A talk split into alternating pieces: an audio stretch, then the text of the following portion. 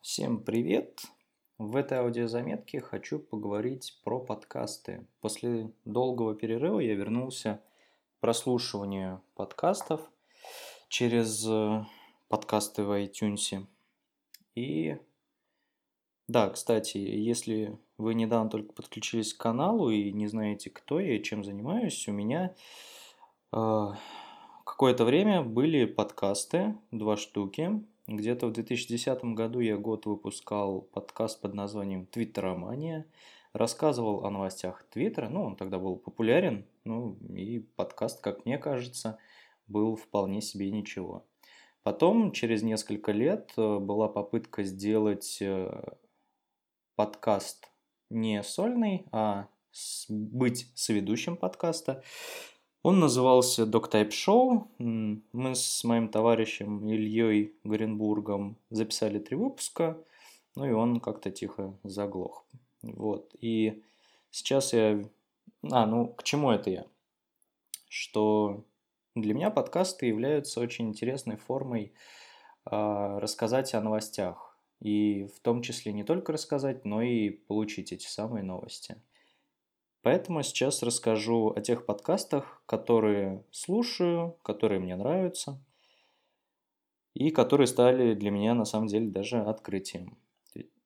Значит, из тех подкастов, которые я давно слушаю, это рунатология. К сожалению, Максим Спиридонов сейчас очень занят и очень занят развитием натологии, натология групп. Наверное, слышали какие-нибудь новости об этом.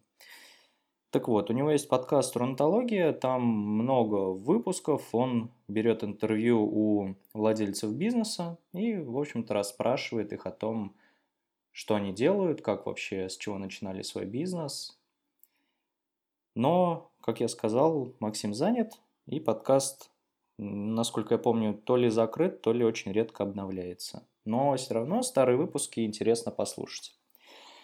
Второй подкаст – это Бердикаст самый главный, наверное, ведущий для меня это Андрей Барышников. У него потрясающий голос, и они, знаете, говорят обо всем. Сериалы, гаджеты, ну, это такая, знаете, жвачка для мозга. То есть можно по дороге на работу идти и слушать, не особо не парясь. То есть это прям самый кайф. А вот э, открытием для меня стал подкаст, даже два, наверное, подкаста. Это веб-стандарты с Вадимом Макеевым и еще двумя ребятами, к сожалению, их имен не запомнил. А, почему стало открытием? Потому что когда только веб-стандарты начинались, я послушал несколько выпусков, и у них было все довольно скучно и вяло. Сейчас, видимо, ребята поднатаскались, набрались опыта, и у них намного интереснее стало, поэтому вот прошлый выпуск я прям с удовольствием послушал. Еще один подкаст, который тоже стал для меня открытием, это Хекслет.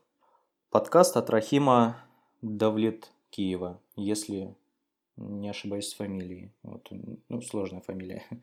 Вот. А, он, ну, Рахим парень интересный. То есть у него есть блог, куда он периодически пишет а, довольно интересные заметки. Есть твиттер, где с ним можно пообщаться. А, но, как мне кажется, для подкастера у него не самый лучший голос, потому что он картавит. Но, ну, я давно пытался начать его слушать, но не получалось.